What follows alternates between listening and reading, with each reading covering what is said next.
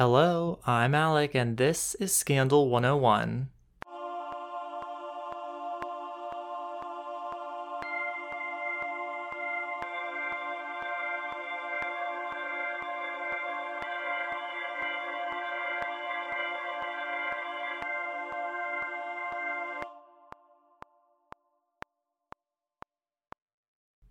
Happy Friday, or whatever day it is for you. I hope you are doing well, enjoying life, all of that good stuff. Um, for me, it's basically about the same. Super busy with law school, exciting things happening there. Classes are interesting. So, yeah, that's basically the update for me. Just, oh, other exciting thing. My boyfriend just ordered some fall coffee syrups like pumpkin caramel. I think there's an apple something in there or other. I think there's like eight or 10 bottles. So fall lattes at home are going to be reality. Also happening today, the day I'm recording, September 8th, the Queen of England died. She was 96 years old. I was looking through an article and it had pictures of her with presidents, I think back to one or two before JFK. I don't remember what president, but I definitely remember there were a couple before JFK. So it's crazy that she was in power for that long. I think I saw she was there for like 70 years. So that's insane. But she died today. And then also Trisha Paytas had her baby. so people are like, Trisha Paytas' baby is the queen reincarnated. And if you believe in that, then more power to you. Alrighty, that's enough chitter chatter for this episode. Let's just go ahead and dive right in. This episode topic I had never heard of, but I was talking to my friend Hannah and she was like, Oh, like, what are you going to do for your next episode? And I was like, I don't know. I haven't really thought about it yet. And she was like, Oh, you should look into this topic. And so I was like, Cool. And I did, and it's terrible. So let's talk about it. But before we get into that, the sources I use for this episode, I use an article from the Centers for Disease Control and Prevention, an article by Jonathan Katz from NBC News, an article by A. Monelly from Reuters.com, an article by R. Pallardy from Britannica.com, an article by Ed Pilkington from The Guardian, and then a Wikipedia page, and lastly, one page from the World Health Organization. Those are the sources I used. Let's dive into this topic. This is the United Nations and Haiti's cholera outbreak. Before we dive into the actual scandal part, there is some important background information that we need to have. One of them is about what cholera is, and the other area of background is the Haiti earthquake. So, first up, let's talk about cholera to start off with a quote quote cholera is an acute diarrheal infection caused by ingestion of food or water contaminated by the bacterium vibrio cholerae end quote more commonly, it's just known as cholera, and the symptoms of this can be pretty extreme. It can cause severe acute watery diarrhea. The symptoms can come on somewhat fast, as it can take as little as 12 hours for a person to start to show symptoms, or it can take up to five days. So it's kind of a wide range of when symptoms will set in if you do get this. But lucky for people who get cholera, I guess, most people who get infected with cholera don't actually develop any symptoms. Obviously, it's nice if you don't have symptoms, but even if you don't have symptoms, the problem is that the bacteria is still in your body and it leaves in your poop for one to 10 days after infection. And then, of course, with it being in your poop, it could potentially impact other people if there was like a sewer break or if somehow your waste got into a water source. So, even though most people don't have symptoms, it still spreads even if you don't have symptoms. And it can spread pretty quickly because it can get in the waterways. For those who do develop symptoms, most people have mild symptoms, and the minority of those who get the extreme symptoms, those people get the acute watery diarrhea and they also have severe dehydration. If this is left untreated, it can be deadly and can kill you. Looking historically, there have been a few pandemics with cholera. During the 1800s, cholera spread across the world from, quote, its original res- reservoir in the Ganges Delta in India, end quote. There were six pandemics after this original spread that killed millions of people across the world. Looking more modernly, per year there are an estimated 1.3 to 1.4 million people who get cholera, and between 21 and 143,000 people die from it each year. There is a vaccine for cholera, but generally it is only given to individuals who are going to travel to an area where there is a high risk of getting cholera, instead of it being widely given out like the flu vaccine or the COVID vaccine. So don't worry if you haven't gotten the cholera vaccine because you're really only going to get it if you're going to travel somewhere where there's a high risk. That is a brief introduction to cholera, but it's definitely enough information for us to have the background to talk about this episode. Now, the second part of background that we need is to understand the Haiti earthquake. You may remember hearing about this when it happened. I definitely do, even though I was only like 11 or 12. But on January 12th, 2010, Haiti was hit with the largest earthquake they had seen in nearly a century. The earthquake mostly impacted Haiti, but it also impacted nearby Dominican Republic.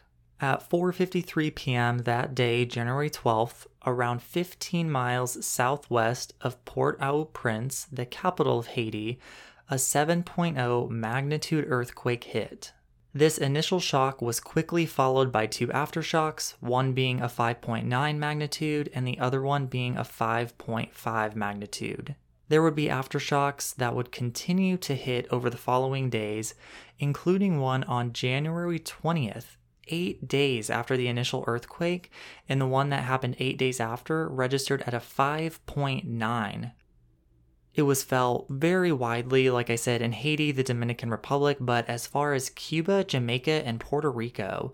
So this earthquake was powerful. And even though it was felt in a lot of places, the most heavily impacted area was Haiti, more specifically the capital, which is a densely populated area. An exact death count was difficult to come up with, after this earthquake because of, because of all the chaos and just madness that it followed. But the estimated death toll from this earthquake was 220,000 people. On top of all of this, hundreds of thousands of more people were displaced due to their homes being completely destroyed. The mass destruction of buildings from this earthquake partially came because of just how strong the earthquake was, but another part of it was due to Haiti lacking building codes. Because of this lack of building codes, a lot of the buildings and housings weren't adequately prepared for this kind of uh, just like earthquake and shaking, so they collapsed easier than perhaps buildings up to a certain code would have been. And then on top of it, just to pile things on, the capital city was still recovering from two tropical storms and two hurricanes that happened in August and September of 2008. The capital city of Haiti was already dealing with a lot, and then all of a sudden, this huge earthquake comes and just completely, excuse the pun, but just shakes things up even worse. So, after this happened, this mass destruction earthquake, on top of all of these other things that had been happening, there were worldwide efforts from a variety of organizations to help provide food, water, medical assistance, and other necessary things to people who survived. Rescue missions were launched to try and get people trapped under the rubble, but a lot of these missions, rescue missions, stopped about two weeks after the earthquake hit due to the fact that anyone who was trapped under there would have likely died from starvation or dehydration. And I did see a couple of accounts where there were people who survived more than two weeks under the rubble, but unfortunately, most of the search efforts stopped and it was very unlikely that people were surviving. This incident essentially wrecked a huge chunk of the capital city and surrounding areas in Haiti. And that destruction and my brief description is a huge overgeneralization of what happened, but you can get the picture of how bad this was. With many organizations coming in to help, one of those organizations was, of course, the United Nations. We talked a little bit about cholera, what it is, but let's look into it more specifically in Haiti. Fortunately, there's not much to say, at least before this whole incident happened, because it hadn't been an issue in Haiti for a long time. There had been no identified cases of cholera in Haiti for more than 100 years. That number is great for reasons of public health, people not being sick, all of those fun things. But it was going to be bad for this outbreak because it had been so long since there had been an, a cholera case in Haiti, there was no acquired immunity to it, which in turn contributed to how severe this outbreak got. Of course, this is no fault of Haitians or people of Haiti at all. It's just they didn't have this disease, this bacteria. So, of course, when it gets reintroduced, there's no immunity. So, it just made it worse. Looking more into uh, the uh, surrounding area of where this started, one major water source for the people of Haiti is the Artibonite River. Tens of thousands of Haitians wash their clothes and dishes in there. They bathe. They get drinking water from this river. So it is an important part of life. When people started getting sick from cholera, it started taking place about nine months after the earthquake hit. Because the earthquake was fresh on everyone's mind, initially many thought that this cholera outbreak was caused by the mass destruction of the earthquake and perhaps something just got mixed in with something else. So a lot of people were at first like, this earthquake happened. On top of all that, it's just another thing to pile on to all of these things that the Haitians have had to deal with. Though at first many may have thought that this outbreak was caused by the earthquake, Haitians started to focus on another potential cause of the outbreak a United Nations peacekeeper base. This base, which was home to Nepalese peacekeepers was set up at the tributary of the Artibonite River. There were farmers in the area that started reporting that they were seeing waste from the base go into the river, and it was after the farmers saw this that people started getting sick. Of course, when the farmers saw this, they started talking, they started reporting it to people, and as soon as these reports from the farmers got out, the gaze quickly shifted to the United Nations, not only to that specific base, but the organization as a whole. Despite the attention of the Haitians switching and now the claims being that this base is potentially causing the outbreak, these claims were largely dismissed by UN officials. Looking at other organizations from around the world, the World Health Organization said that the question of where the cholera originated was, quote, not a priority, End quote. The CDC refused to investigate the cause of the outbreak. The CDC said that the main job at this point was to contain it and not to investigate the source, and said that, quote, we may never know the actual origin of this cholera strain, end quote. The CDC would later say that maybe it could be investigated later down the road, but the fact that their leading epidemiologist, Jordan Tappero, said that we may never know the cause to me is quite concerning. And the response from the World Health Organization saying it's not a priority and the UN officials just kind of dismissing it is, to me, a garbage response and behavior. Obviously, when an outbreak of anything happens, the goal should ultimately be containment, but if potentially an organization who was there to help is responsible for it, more specifically, a worldwide organization that can potentially have the resources, the funds, all this stuff to help solve it and get it under control, it definitely needs to be investigated.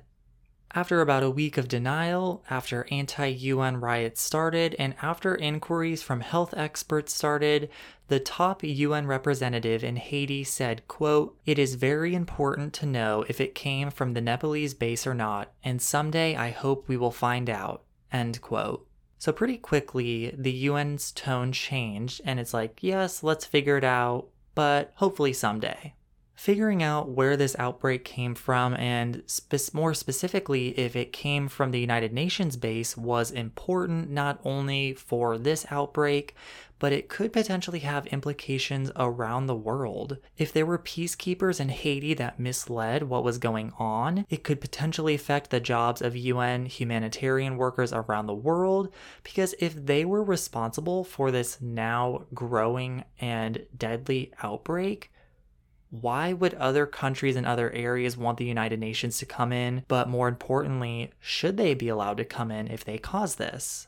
On top of the questions I just asked, there were important scientific questions that also remained, such as was the source of the outbreak still out there and potentially spreading it more? Does it threaten the region at large? Is it isolated to Haiti? Is it going to spread to other countries, other parts of the world? The United Nations, when all of these rumors and riots started, originally blamed those rumors on politicians trying to disturb the upcoming vote. People outside of the United Nations saw the UN's response not only as wrong, but encouraging people to get more up in arms about this, and in my opinion, rightfully so. Brian Concannon from the Institute for Justice and Democracy in Haiti said that, quote, if the UN had said from the beginning, we're going to look into this, I think that, in fact, would have been the best way in reducing public anger. The way to contribute to public anger is to lie. End quote. Looking more at the United Nations base on the river, it had been home to 454 UN peacekeepers from Nepal. We talked about the farmers' complaints about waste going into the river from the base, but more than that, people who lived nearby had been for a long time complaining about the smell coming from the base and sewage going into the river. Even before the outbreak, people had stopped drinking from that part of the river and had gone further upstream to avoid potentially toxic water. The most recent deployment of UN people before the cholera outbreak had come in October, and this outbreak started around November. One thing that may have been important to keep in mind for the United Nations was this the deployment of UN peacekeepers from Nepal. This deployment took place after a cholera outbreak happened in Nepal in the past summer. Even though there was a cholera outbreak in Nepal, the United Nations said that none of their peacekeepers had shown any symptoms of the disease. But as we remember from our little cholera lesson, a good chunk of people, the majority of people who get cholera, don't actually show symptoms, but they still have the bacteria and it's spread through feces. So, if feces and human waste is being dumped in the river from this base, you can see where that would go. One important thing to note is that the United Nations said none of the individuals had been showing symptoms. They didn't say that each individual had been screened for cholera, and in fact, none of them had. They were just like, ah, there's no cholera symptoms, even though this disease, the majority of people don't show symptoms, but these people aren't showing symptoms, and though there was a cholera outbreak, it's probably fine. The UN's response to this, like I said, was at first denial, and on October 26th, okay, hold on. So the outbreak started in October, not November, my bad. But on October 26th, the United Nations spokesman put out a statement that, in my opinion, was to help direct attention away from the United Nations. But the statement said that the septic, septic tanks at the base met US EPA standards and that, quote, the waste is dumped 820 feet or 250 meters from the river, and that the United Nations Unit for the Environmental Compliance periodically checks waste management. End quote. The sanitation at this base was handled by a private company, Sanco Enterprises SA, after they had won a contract through bidding, and the United Nations said that the tanks were supposed to be emptied once per week by this company. When the Associated Press visited the next day on October 27th, it was quite a jarring experience and quite different from the statement that had been put out. Quote, the back of the base smelled like a toilet had exploded. Reeking, dark liquid flowed out of a broken pipe toward the river from next to what the soldiers said were latrine. UN military police were taking samples in clear jars with sky blue UN lids, clearly horrified. At the shovel dug waste pits across the street sat yellow brown pool of feces where ducks and pigs swam in the overflow. The path to the river ran straight downhill. End quote. After this report came out, the United Nations said that the black fluid was overflow, but it was overflow with kitchen and shower waste, not human waste, not bodily substances. The United Nations also said that it was the responsibility of the private company to ensure that the dump sites were safe. But shortly after this, the sanitation company's vice president said that it was up to the mayor and a UN official to do so. The vice president of the sanitation company said that he complained several times to the UN about the conditions, but had never heard anything back. The base was finally cleaned up, and the soldiers at the base admitted that a broken pipe had been fixed, which helped confirm the report that there was a broken pipe there in the first place. The UN, though they didn't test their soldiers initially, said that they did take samples from the base and had them tested at an independent laboratory and that those samples came out negative for cholera. While that all sounds fine and dandy, here's a little fun fact for you. This independent lab was under contract with the United Nations since 2004. And again, this is in 2010. The doctor who ran the tests specialized in treating obesity. The lab itself is a patient treatment facility, not a strict lab testing facility.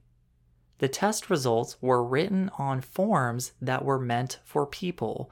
And what I mean by that is that the test results had a patient name and age written on them, despite the samples being taken from just like outside. The samples weren't from a patient. So these results were written on human forms. If this is a high quality lab, and not to diminish the lab in terms of what they do, but why would you not send these samples to a more prepared lab specifically to test for cholera? And why I say that is because epidemiologists say that most labs can test for cholera, but testing it from an environmental sample takes an extra step.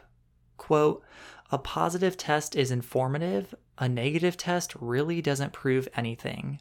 End quote. UN envoy Edmond Mulet said, quote, one thing I can assure you there has been no cover up, there has been no cover up from our side, and we have done everything we can to investigate. Eventually, we will find out what happened and how it happened. End quote. So, this statement came kind of at the end of 2010, 2011, and for months, the cause of the outbreak was debated by health experts and by professors from around the world. Finally, after months of this debate, the UN said that they would appoint a panel to investigate the source. They issued a report in 2011, and that report, quote, confirmed substantial evidence that the Nepalese troops had brought the disease to Haiti, end quote. How they got to this is the samples tested by the CDC shows that the specific strain of cholera found in Haitian patients was a strain that was originally found in South Asia. The strain that was found was an endemic in Nepal. This is essentially hard scientific proof that the United Nations caused this outbreak starting in 2011. So this this information came out and there's been a couple other other things that have come out since then, such as in 2013, Rita Colwell, a former director of the National Science Foundation, said that climate change was an important factor, saying that the outbreak was, quote, triggered by a complicated set of factors. The precipitation and temperatures were above average during 2010, and that, in conjunction with a destroyed water and sanitation infrastructure, can be considered to have contributed to this major disease outbreak. End quote. Now, don't get me wrong, I'm definitely all in favor of considering global warming and climate change contributing to this outbreak and having it be worse than it could have been. But to me, I don't really understand why this claim was made because you already have hard scientific proof as to what caused the outbreak, but that's that was that. The reactions to this outbreak, of course, was anger. I already talked a little bit about the UN or the anti UN protests, and in November of 2011, so this is after the report had come out proving that the UN brought cholera from the Nepal soldiers, the UN received a petition from 5,000 victims that sought hundreds of millions of dollars in reparations. The UN responded in 2013 by trying to invoke immunity under the Convention on the Privilege and Immunities of the United Nations. There were suits filed in the United States, but in 2016, the Second Circuit Court of Appeals held that the United Nations had immunity from claims. Jonathan Katz, the Associated Press reporter who somewhat exposed the horrible conditions at the base, obtained a leaked copy in the August in August of 2016 of a UN report. After he got this report, the Secretary General of the United Nations, Ban Ki moon, finally formally accepted responsibility for the United Nations role in the initial outbreak. So the study panel kind of proving it happened in 2011, but it wasn't until 2016 that the United Nations formally and finally accepted their role in the outbreak. In 2017, Jonathan Katz, the reporter again, he revealed the existence of emails that high level officials in the United States government were pretty well aware and pretty quickly aware after the outbreak that the United Nations forces likely played a role in the outbreak. He reported that, quote, multiple federal agencies, from national security officials to scientists on the front lines, shielded the United Nations from accountability to protect the organization and themselves, end quote. In 2016, after the Secretary admitted to the United Nations' role in the outbreak, he announced that the United Nations promised to spend $400 million to aid the victims and to help improve Haiti's water and sewage infrastructure systems. That's a great promise, but as of 2020, the United Nations has only raised about 20.5 million of the 400 million promised, and only 3.2 million has been spent. The United Nations says that a total of more than 705 million has been spent fighting cholera in Haiti, with 140 million of that being raised by the United Nations.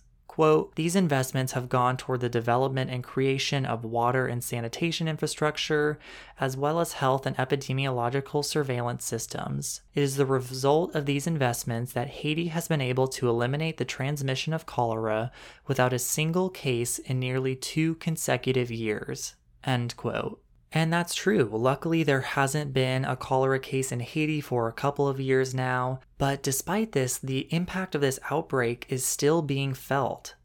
An estimated 10,300 people died from this outbreak 9,794 in Haiti, 503 in the Dominican Republic, 3 in Cuba, and then 1 in Mexico.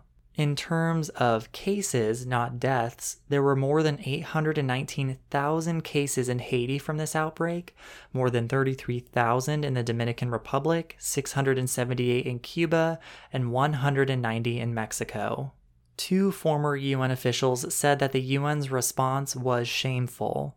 Andrew Gilmour, former Assistant Secretary General for Human Rights, said, quote, the most shameful aspect of this entire sorry episode was the way the top UN legal people went the extra mile to resist any attempt by those in the organization who wanted the UN in 2016 to accept moral responsibility and issue a sincere apology and instead adopted political expediency and the narrowest legalistic approach at the cost of UN charter values and compassion for the Haitian victims. End quote. I'm going to end it off on another quote, but this quote comes from the lead counsel from one of the many class action lawsuits. The quote comes from Beatrice Lindstrom. Quote, the UN's denial of justice and violation of victims' rights has really meant that thousands of Haitian families continue to suffer from the particularly devastating impacts of cholera, including serious economic and social harms. For the at least 10,000 people who have lost loved ones, the only thing that has happened is a handful of community projects in a couple of the most affected communities in Haiti. But these projects don't go to actually addressing directly the injuries the people suffered. End quote. And as disappointing and as disheartening of an ending as that is, that concludes the United Nations and Haiti's cholera outbreak. This episode is so upsetting because it's basically a huge governmental body organization not taking the blame or the responsibility that they needed to take because they caused something that killed tens of thousands of people. Thank you, Hannah, for recommending this topic because even though it's fascinating, it and just it is horrible, but at the same time, I never heard of it before, and I think more people should hear about it because 10,000 plus people died. And with that, that wraps up this episode. Uh, I'm going to post photos on social media related to this episode Instagram at Scandal 101 Podcast, Twitter at Scandal 101 Pod.